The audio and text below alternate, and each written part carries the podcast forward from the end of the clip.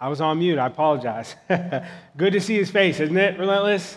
Yeah, man. Yeah, so uh, excited. I second what he says. We, we are very excited about our Christmas Eve services uh, and, and, just what God is going to do in, in and through them. And uh, we hope to see you all here for that. Um, if you were not here uh, last week or if you're new with us, first of all, my name is Raf, associate pastor here at Relentless, and uh, excited and grateful to, to be able to worship with you this morning. Um, last week, we kicked off a series called Grinched. And I told the church it's, it's loosely based off, it's, it's, strongly based in scripture, but loosely connected to the, the movie How the Grinch Stole Christmas, the movie, the book, the story, all of that. And some weeks are going to be looser than others. This is one of those weeks where the connection is a little bit loose, but go with me. Go with me, okay? Uh, um, so we almost, uh, we didn't have time to, to, play the clip, but one of my favorite clips uh, from the Jim Carrey version of The Grinch uh, was when he gets, uh, he's in uh, little Cindy Lou Who's house and, and he's, you know, stealing all the presents and all the stuff. And he gets to the tree and he's about to shove it up the chimney and she comes out. She's thirsty. It's in the book too, right? She wants just a cold cup of water. Uh, gets up, she's thirsty. She kind of catches the Grinch red handed, but he's dressed as Santa. And he says, Oh, I'm just, uh, you know, uh, got to fix one of the bulbs on this tree. And then I was going to take it to my shop and I'll bring it right back. And uh, in the movie version with Jim Carrey, uh, she, she kind of says, Okay. And he sends her back to bed. And he's like, Good kid bad judge of character. he like throws a tree up the chimney. One of my favorite parts. I think it's hilarious. But one of the things I can't, that I believe, but I can't prove, okay? I believe this, but I cannot prove. Um, I truly believe when the Grinch is up there on, on Mount Crumpit after stealing Christmas, okay, so called stealing Christmas, and he hears the Who's down in Whoville singing songs of joy, despite the fact that all of their presents, all their decorations, all their food, their Christmas dinner, everything is, is gone, and yet still they're singing songs of joy. And, and that, that song, they're singing so gleefully that it reaches all the way up to Mount Crumpit, And the Grinch, who's hoping to hear like cries and sobbing, he hears them still having all that, that joy and, and excitement. Um, and he realized he hadn't actually stole Christmas at all. He hadn't stolen anything because uh, Christmas, of course, is not about all that stuff. It's so much more than, than stuff, right? And in that moment, I just, I wonder, okay, I wonder if he was thinking about that interaction we had with little Cindy Lou Who. Okay, because um, just to take you back there for a second, she was thirsty. She goes to get a drink of water and just happened to walk in at the exact time that the Grinch was standing in her living room about to steal her Christmas tree. Uh, and, and, and uh, of course, he gets her the drink of water. He sends her back to bed. But, but um, especially in the, in the movie version, there's an interaction there, right? And she actually she shows him kindness. I forget exactly what she says, but basically, she's like, Santa, will you take care of the Grinch? Because he's, he's sweet he's sweet, he's a good guy, right? And, and you can almost see the Grinch like, oh man, like she talking about me, right? And then of course, you know, he sends her to bed and he steals everything. But but again, I just think in the in the end, right, when he's standing up there and he realizes, starting to realize what Christmas is all about, um, you know, in that exchange, man, she she's the one who asked for the drink of water, but the Grinch is the one who's really thirsty. And in that moment, I think he realized that. That he was thirsting for that, that kindness, right? Um, that, that, that connection that relationship, it's what he's been longing for his, his whole life. And it just made me think of uh, another story, reminded me of another story in Scripture uh, of an interaction where someone else was thirsty and asked for a drink of water. And, and, and two worlds collided, and a heart was changed forever. And so I want to I wanna, I wanna go there this morning. This is uh, uh, the story of um, the Samaritan woman or the woman at the well from John chapter 4, starting in verse 3. Uh, I'm going to read the whole thing. It's a big chunk of scripture. Seth told me this morning, he's like, that's the most slides I ever loaded. I was like, sorry, man. But, uh, but I think it's important we read the whole thing for context up front, and then we can kind of break it apart a little bit. So bear with me. John chapter 4, starting in verse 3. So he left Judea. He is Jesus he left Judea and returned to Galilee. He had to go through Samaria on the way. He had to go through Samaria on the way. Most, most Jews went around Samaria, they took the long way. Scripture says Jesus had to go through Samaria. Eventually, he came to the Samaritan village of Sychar, near the field that Jacob gave his son Joseph. Jacob's well was there, and Jesus, tired from the long walk, sat wearily beside the well about noontime. Soon, a Samaritan woman came to draw water. And Jesus said to her, Please give me a drink. He was alone at the time because his disciples had gone into the village to buy some food. The woman was surprised, for Jews refused to have anything to do with Samaritans. Jesus, uh, she said to Jesus, You are a Jew, and I am a Samaritan woman. Why are you asking me for a drink? Jesus replied, If only you if, if you only knew the gift God has for you and who you are speaking to, you would ask me, and I would give you living water. But, sir, you don't have a rope or a bucket, she said, and this well is very deep. Where would you get this living water? And besides, do you think you're greater than our ancestor Jacob, who gave us this well?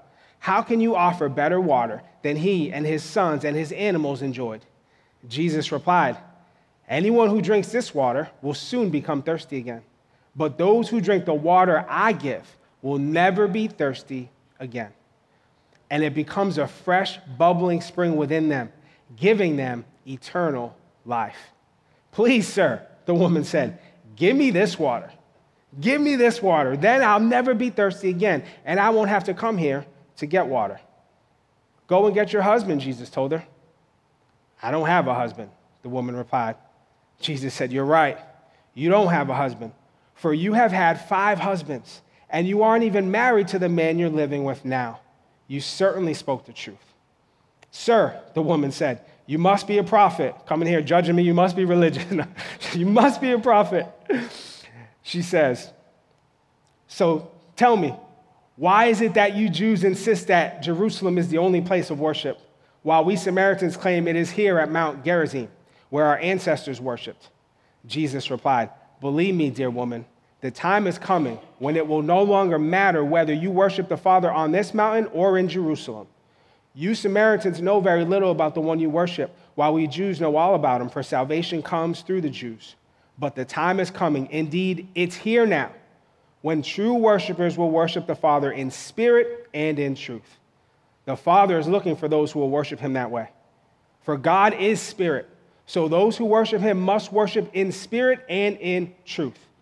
The woman said, I know the Messiah is coming, the one who is called Christ. When he comes, he will explain everything to us. Then Jesus told her, I am the Messiah. I am the Messiah. Just then, his disciples came back. They were shocked to find him talking to a woman, but none of them had the nerve to ask, What do you want with her? or Why are you talking to her? The woman left her water jar beside the well and ran. She didn't walk, she ran back to the village, telling everyone, Come and see a man who told me everything I ever did. Could he possibly be the Messiah? And so the people came streaming from the village to see him. Man, I, I just, I love that. I love that story. I love that, that uh, every time I read it, man, I just, God kind of shows me something new or encourages my heart or reveals something in a different way. And, and, uh, and, and I felt that same time reading it um, these past couple weeks. But uh, four things that really jumped out to me that I want to share with you all. Number one, it's not an accident. It's not an accident. Okay, unlike, unlike the meeting between Cindy Lou Who and the Grinch, it's not an accident that Jesus is sitting here at this well at this exact time when this Samaritan woman comes to draw water. He didn't just happen to be there. It's not a coincidence. It's not an accident. It's not an accident in this story in Scripture. It's not an accident in your life when God, when God shows up, when He orchestrates things in order to, to, to point you to Him in such a way that, that it's undeniable that, that it was a real life encounter with Him. It's not an accident. You're not an accident. Your life is not an accident. Scripture's clear that God has a purpose, okay? He always has a plan, even when we can't see it or when we don't understand it. It's not an accident where you come from. It's not an accident who you, who you are or, or uh, where you live or who your parents are or what school you went to or, or, or the personal relationships you have. Even some of the hardships that you've walked through in your life, even some of the hard stuff you're walking through right now.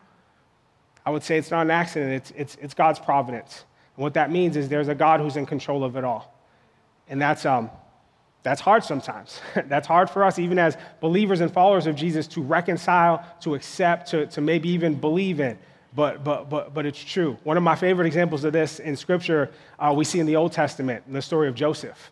Okay, Joseph had, uh, 10 older brothers and a younger brother. And, um, you know, just to summarize the whole thing, God allowed Joseph's older brothers to kidnap him sell him as a slave, and then lie to their father for years about his fate. His father thought that he was, he was dead, okay? Had no idea where he was. Now, this was obviously wicked and it was evil and it displeased God. Make no mistake. God did not want them to do this, nor was he happy about it. Yet at the same time, all of their sin worked toward a greater good.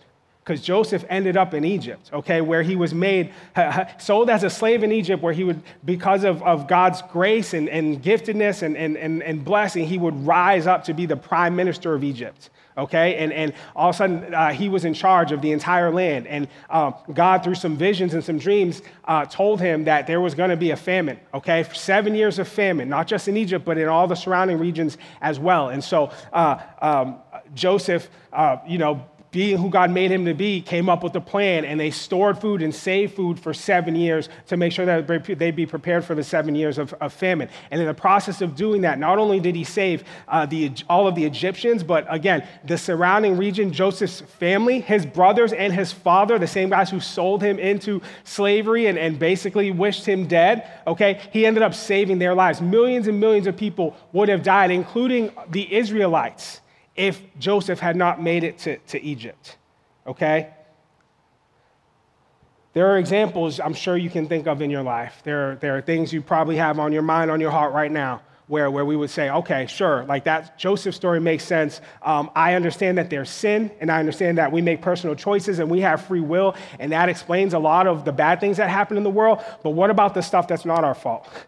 What about the stuff that we have no control of? There is, that there's no good explanation for. And, and, and unfortunately, um, I, I have to stand up here and tell you I don't have a good answer for that.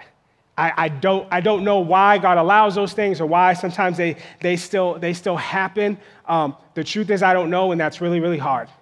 I, have been uh, having these similar conversations with, uh, with my daughter. I, I, shared, I think, last week and in the past that I have a daughter named Gigi who has type 1 diabetes, and we used to say it's God's providence, even in, in that she was the one who got it. Of all my five kids, I mean, I got some kids, and one at the sight of blood, she will drop, faint, fall out, right? Like she cannot. So imagine pricking her 10 times a day with the, with the needle. It ain't happening, right? So the fact that Gigi's just like, here you go, like you can just, your needle's all shit, it doesn't even faze her, okay? I was like, man, God knew what he was doing even in, in that.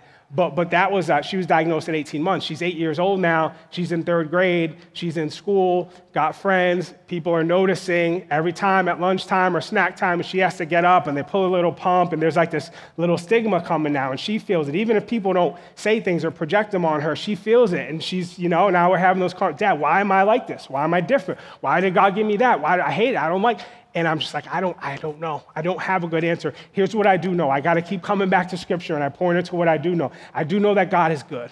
I know He's good. I know He's a perfect Father who loves you perfectly. And because we live in a fallen world, that there's, there's a lot of terrible stuff that we wish would never happen that does happen, okay? But we know that God is still good in that. We know that this life is ter- temporary and that we have a promise of forever, of eternity that's really, really long, where none of this stuff and none of these issues and none of these problems are gonna exist, okay? I do know that. I know that, I know that, that we have a God who says, Romans 8 28, uh, all things we know that in all things God works for the good of those who love him, who have been called according to his purpose, okay? That doesn't mean that everything that happens is good. It means that a good God can take a bad thing and, and, and give you a good result in the end. And in the middle, man, it hurts and it's hard, but we can hold on to that hope. We can hold on to that, that promise, okay? That's who God is. I know that God's will will be done no matter what.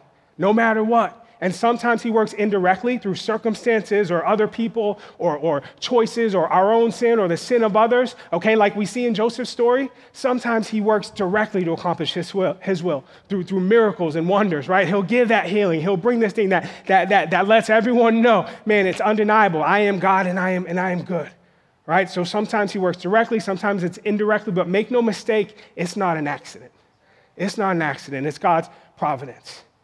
So here's Jesus. He's sitting at this well. It's noontime. It's the hottest part of the day. And along comes this woman.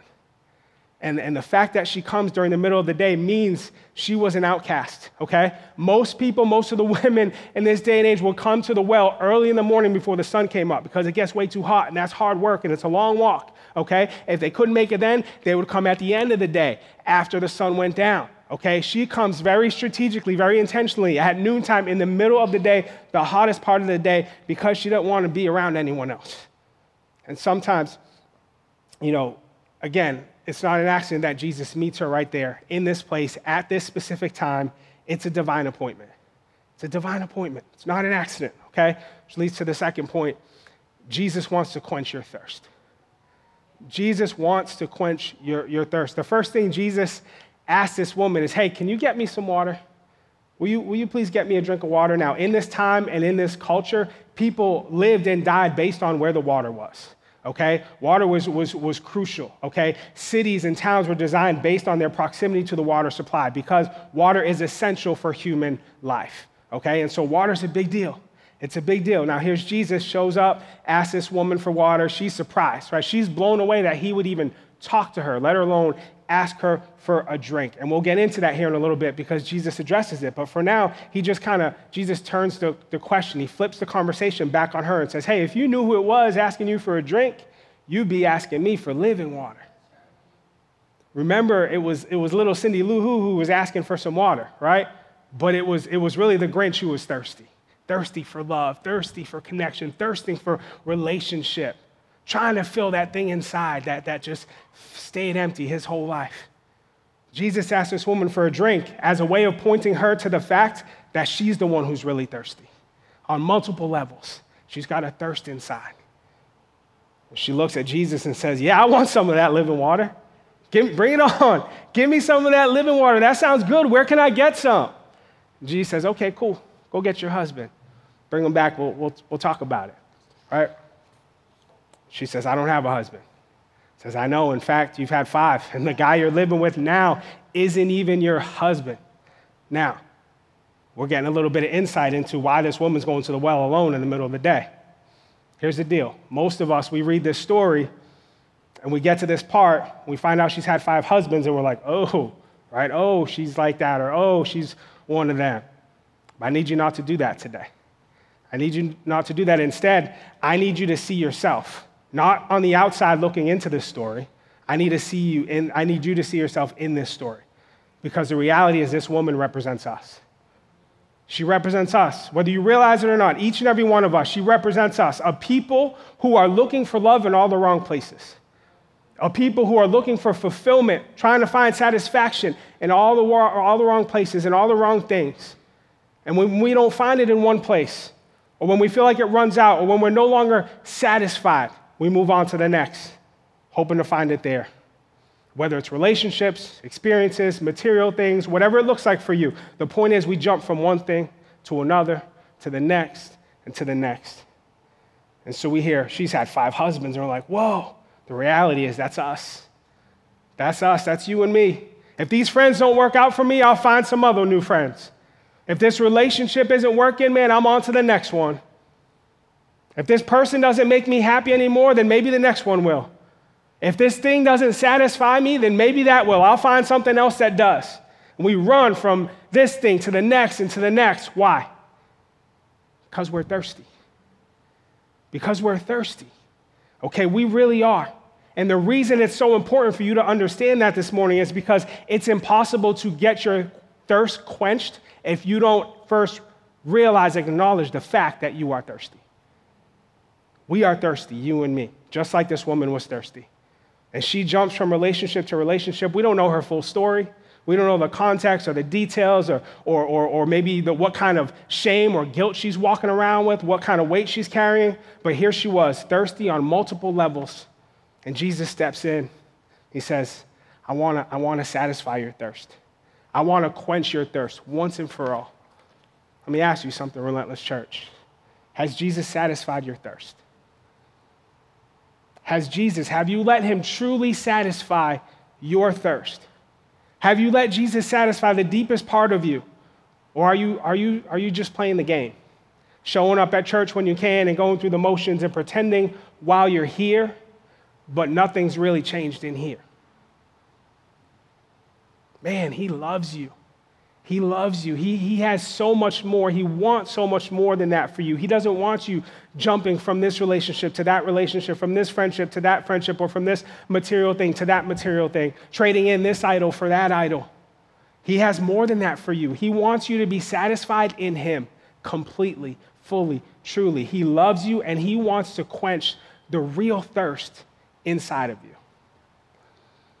That's exactly what He does for this woman. he told her who he was. He said, I am Messiah. She showed some faith, didn't she? I know the Messiah is coming. I don't know who you are, but when he comes, he's going to tell me the truth. Jesus says, I'm him. I am he. I am the Messiah. I'm Savior. And he didn't just point out her sin and cast her aside. No, he engaged her lovingly and met her right there where she was at. Right? It's not an accident. He was there for a reason, and he knew exactly who she was. Leads to the next thing. Number three Jesus is bigger. Jesus is bigger. He is so much bigger. He's so much bigger. He was bigger than this woman's past. Jesus is bigger than, than, than her present situation. He was bigger than the sin that was holding her back or, or uh, all the skeletons in her closet. Jesus is bigger. He was bigger than her thirsty reputation. He was bigger. We know that was the reason, right? She wasn't going to the well when everyone else was because, because you know, she knew what it felt like to be looked down upon. She knew what it felt like to have people talking about her behind her back to her face, you know? Jesus was bigger than all of that. Remember, she was surprised that he would even talk to her, right? Why? Well, first of all, because she was a Samaritan, okay? There's huge cultural implications there. Samaritans and Jews for centuries just hated each other, okay? Just looked at each other as less than, less than human okay? Because of religious and cultural and all these these these uh, different layers of reasons right? And there's there's history there. And so she says herself like why would you a jew talk to me a samaritan? Right? There's so much in there okay? Not only that but she was a woman right? A woman who had no standing in that society jesus wouldn't uh, as a, a, good self-respecting uh, rabbi wouldn't wouldn't talk to a jewish woman let alone a samaritan woman right? So she says, why, why, are you even, why are you even talking to me? There's huge implications here. It's a big deal for us. This is a huge deal for God's multi ethnic church. Why? Because scripture is showing us here that Jesus Christ and his love for people was, is, and always has been bigger than any of the cultural walls that we can put up. He's bigger. He's bigger. Jesus' love was bigger than the hatred between Jews and Samaritans. Jesus is bigger than the cultural norms that say, I'm a rabbi, I'm a man, I'm a religious leader, and I don't associate with lowly people who don't, do not worship God, especially not women. Jesus' love is bigger. He's bigger. Jesus is bigger than sexism and misogyny. Jesus is bigger than the racial divide. Jesus is bigger than, than our personal politics. Jesus is bigger than socioeconomic class. He's bigger, y'all. Jesus is bigger. And when the people of Jesus realize this, when they see this and they begin to walk this out, this idea that Jesus is bigger, then Jesus actually starts to become bigger in their lives. And that changes everything. That changes everything. That's why we are who we are as a church today. By God's grace, we are becoming a, a gospel centered, forever focused, multi ethnic movement of God. Look around. That's what you are a part of. That's what God is, is, is, is building, okay? And the reason is because we believe the truth from Scripture that Jesus is bigger, that He's bigger. Our world needs that. Our world needs, our world needs the church. Y'all, it needs God's multi ethnic church. Why? To point them to the hope of Jesus so that we can stop being divided by all the garbage that we see, okay? In the news, on television, on Facebook, social media, when it comes to race, politics and, and, and, and culture and anything else that, that, that, and everything else that will serve to divide and cause us to go to our corners and, and say us versus them. That would make us think that we're better than anyone else. Jesus is bigger than that. He's bigger than that. And I need you to know that. I need you to know that Jesus is so much bigger. And when you see that, when you really get it, when it gets inside you, then all of a sudden you're not worried about what people look like anymore or where they come from or the color of their skin, or what language they speak, or how they, who they voted for, or, or, or how much money they have. Because the love of God propels you towards them, just like it propelled Jesus toward this Samaritan woman. That's who we are, church. That's who Jesus is calling us to be. That's how he's calling us to live. That's the church he's building, the one he always intended, okay? And you can't follow Jesus and stay the same. I promise you that. He won't let you. You cannot truly follow Jesus and stay the same because he's bigger than that. He's bigger than that. So I just want to challenge you. I don't know exactly what that looks like for you in your life, in your context, but I, I can say um, I would say this if, if it's de- what, December 11th, is that right? We're at the end of 2022, right? December 2023 rolls around. If your life looks exactly the same as it is now, your, your, your, your, your friend group, your, your work, the people you're having conversations with, the people who are sitting around your dinner table, the, the same type of conversations you're having. Just if everything looks the way it does now, then I would question Am I truly, have I really embraced the gospel of Jesus and am I truly following him the way he's called me to? Because he's so much bigger than that. And so I, if that means, man, reaching out to a neighbor and saying, Hey, we don't know each other much, I'm not from where you're from can we sit down and have some coffee? Can we have, can we, can we have each other over for dinner? I'd like to meet your family. Maybe it's, it's talking to someone you never had a conversation with at work. Maybe it's talking about that person that's on your mind right now that I'd be like, I hope he doesn't say this right now. That person right there, maybe it's extending an olive branch and saying, hey, let's have a talk. You know, you know why? Because um, you know I don't. I, we may not get along, and I think we see things differently. But but I know that my God is so much bigger than that. So I'm going to trust Him and believe Him and, and see what happens.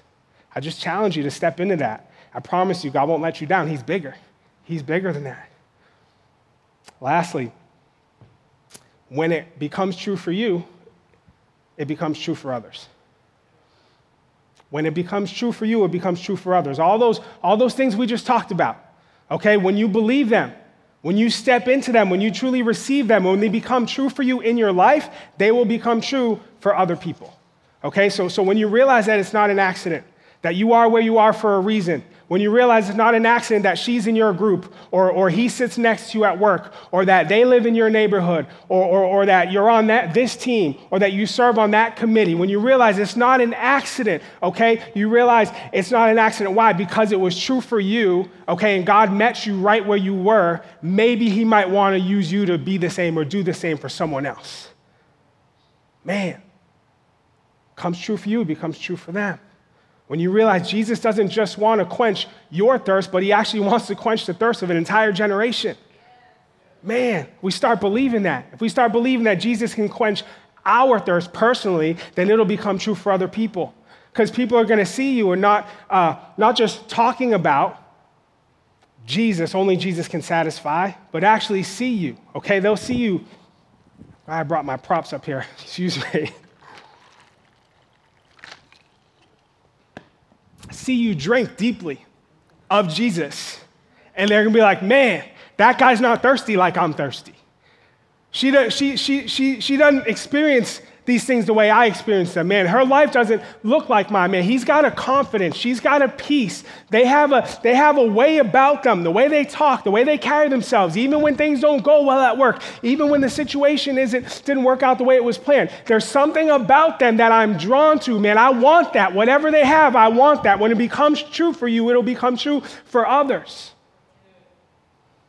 When it becomes true that Jesus is bigger, man, that He's bigger than your obstacles, that He's bigger than your, your weaknesses, that He's bigger than your past sins or your present circumstances, that He's bigger than your, your biases or your preconceived notions. The cultural barriers that might keep you apart or might have kept you apart in the past, when people see you walking in that truth and living in that way, it will become true for them. Jesus will become bigger for them. This was, this was the Samaritan woman's story, right? This is what we see. She saw that Jesus was bigger and she ran. She ran, not walked, back to town and told everybody she could about him and what he did and what he told her. She could not help it. She couldn't wait to tell anyone and everyone she came into contact with. And remember, everybody knew who she was, right? Everybody knew her story. These are the people she was trying to avoid five minutes ago. She's running back to them and saying, Hey, I met the man. I met the man who told me everything I ever did. Guess what? Her fear of what people thought about her and how they perceived her evaporated in the presence of Jesus' great love for her. Just disappeared in a moment of amazing grace. Have you ever had a moment like that? Where you stop being scared of what people think or how they see you? Because you realize that if Jesus could forgive your past mistakes, if, if, if, Jesus could save you from your sins and truly satisfy you and fill your heart and guard it for the rest of your life and promise you eternity with Him, then who cares what anybody else thinks? It doesn't matter. You have the greatest thing in the world. Who cares? My, my fear of man is gone, and all I can do now is go out there and try to live a life that honors him for all he's done for me. And I can't help but share that truth, share that hope with the other people in my life, and invite them into it. Because when it becomes true for you, it becomes true for others. Man, I, uh, I love this story so much, and, and uh, we've shown this in, in the past, but uh, I, I, there's a show called The Chosen that, that really illustrates. Uh, it's a show about Jesus and his disciples, um, multi seasons. I think they're like in the middle of season three right now. If you've never seen it, I highly recommend it. It's well done, really, really good. But, but this particular scripture they bring to life in such a powerful way. Um, and, and, so uh, I just I want you to see it. I think we've shown it before, but it was during the pandemic. So who knows if y'all saw that? It was when we were doing online church. But, uh, but I want to give you the opportunity to check it out now, and then, uh, and then we'll, we'll close out after that. So go ahead and watch this with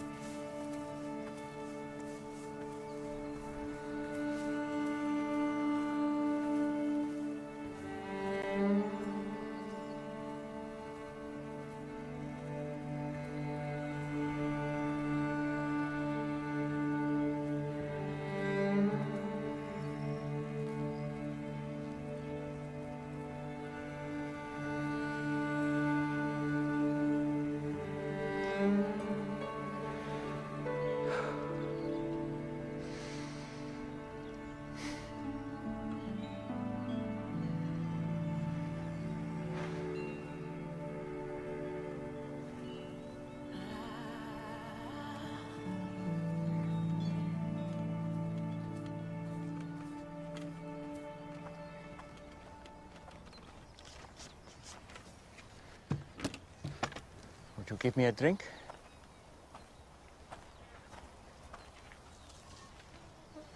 Did you hear me? That bad, huh? What? You, a Jew, ask for a drink from me, a Samaritan, and a woman. I'm sorry. I should have said please. You know, it's not safe for you to be alone out here. Nor you. Why haven't you come with others? Why so late in the day? Don't women come to the wells in the, the cool of the morning? Yeah, well, none of them will be seen with me, so I have to come out now, in the heat, as you have so kindly reminded me. Why won't they be seen with you?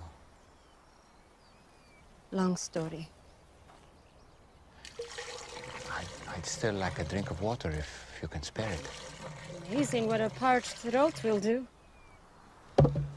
Aren't I unclean to you?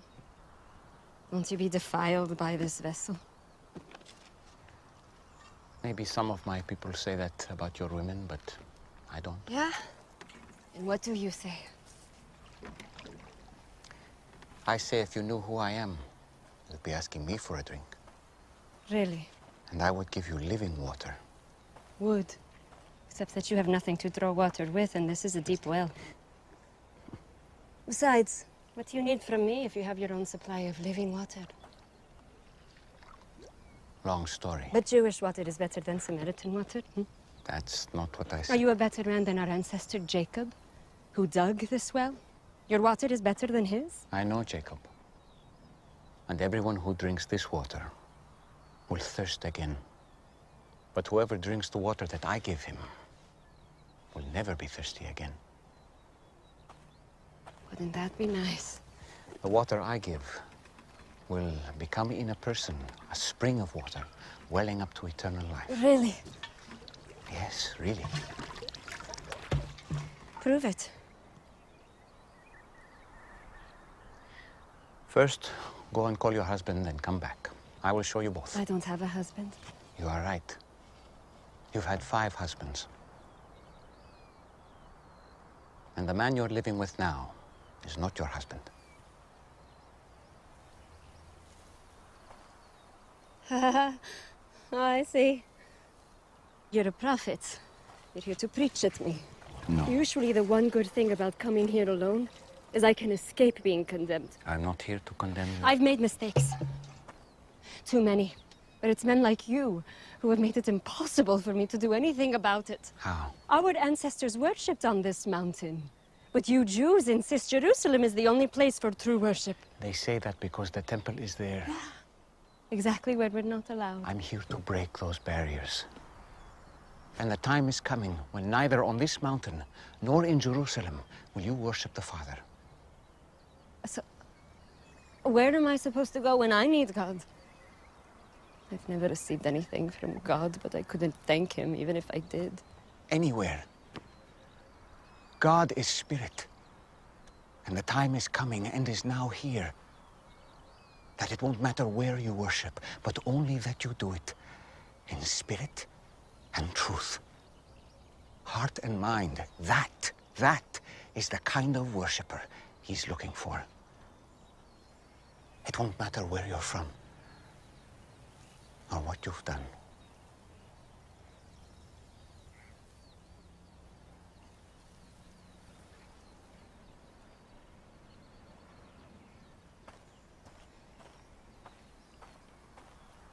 Do you believe what I'm telling you?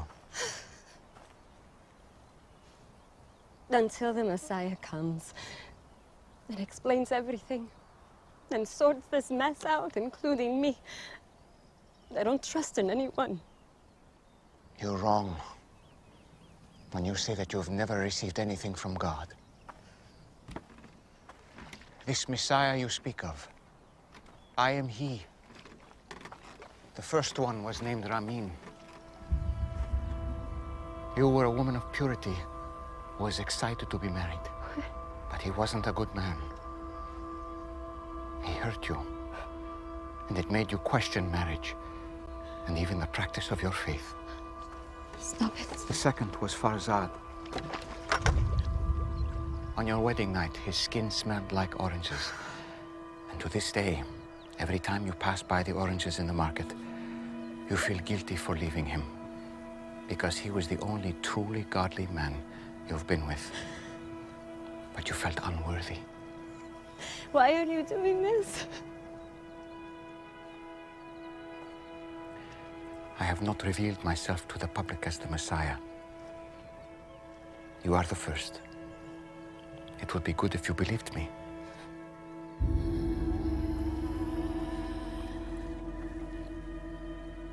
You picked the wrong person. I came to Samaria just to meet you. Do you think it's an accident that I'm I'm here in the middle of the day? I am rejected by others. I know. But not by the Messiah.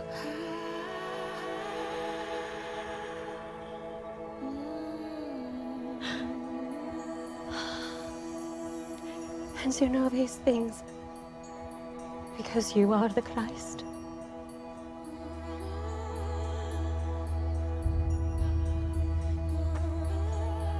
I'm going to tell everyone. I was counting on it. Spirit and truth. Spirit and truth. It won't be all about mountains or temples. Soon, just the heart. You promise. I promise.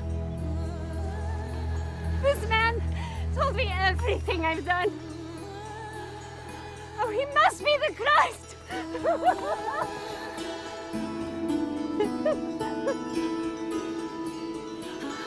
Hey, wait! You what there? You forgot your, um... Fancy a man who told me everything I ever did! He's so much bigger. And when that becomes true for you, it will become true for others. And then what we see in our church, what we experience here, will, will, will spill out into the world and our communities and our schools and our jobs. And, and, and, and, and that's when, man, the impact that God wants to make in and through us will start to become possible. It's not an accident. Jesus wants to quench your thirst. Jesus is bigger. When it becomes true for you, it will become true for others. Let that change your life this week. Let that, accept that, embrace that, let it affect you this week when you leave this place. Amen? Let's pray. Jesus, thank you for this day, God. I thank you for this church, God. I'm so grateful for each and every one of these, these people, Lord. And, and God, there's this, um, this family you've given us and, and blessed us with, God. And I just pray that you would help us to put into practice what you are teaching us, God. Thank you that it's not an accident, that you have us right where you want us, that you've been with us every step of the way, and that you will be with us every step that we go, God, that you go before us, that you're preparing a place for us even now, God. Thank you for that promise, Lord. Thank you that you, you want to quench our thirst, God. The, not, the, not the thirst where we'll be thirsty again, but that deep, real thirst, God, that, that, that living water, God. I pray that for each and every one of us this morning, God. Fill us to the point of overflowing so we can spill out on, on other people. God, thank you that you're so much bigger bigger than anything that could divide us, bigger than anything that could keep us apart, God, bigger than anything that could keep us from you. Thank you that you're bigger and for what that means for us, God. And help us to live that out in a way that it would become true for other people this week. We love you. We need you. In Jesus' name, amen. All right, y'all. Have a great week. Come back next Sunday. We wrap, we'll be wrapping up Grinched.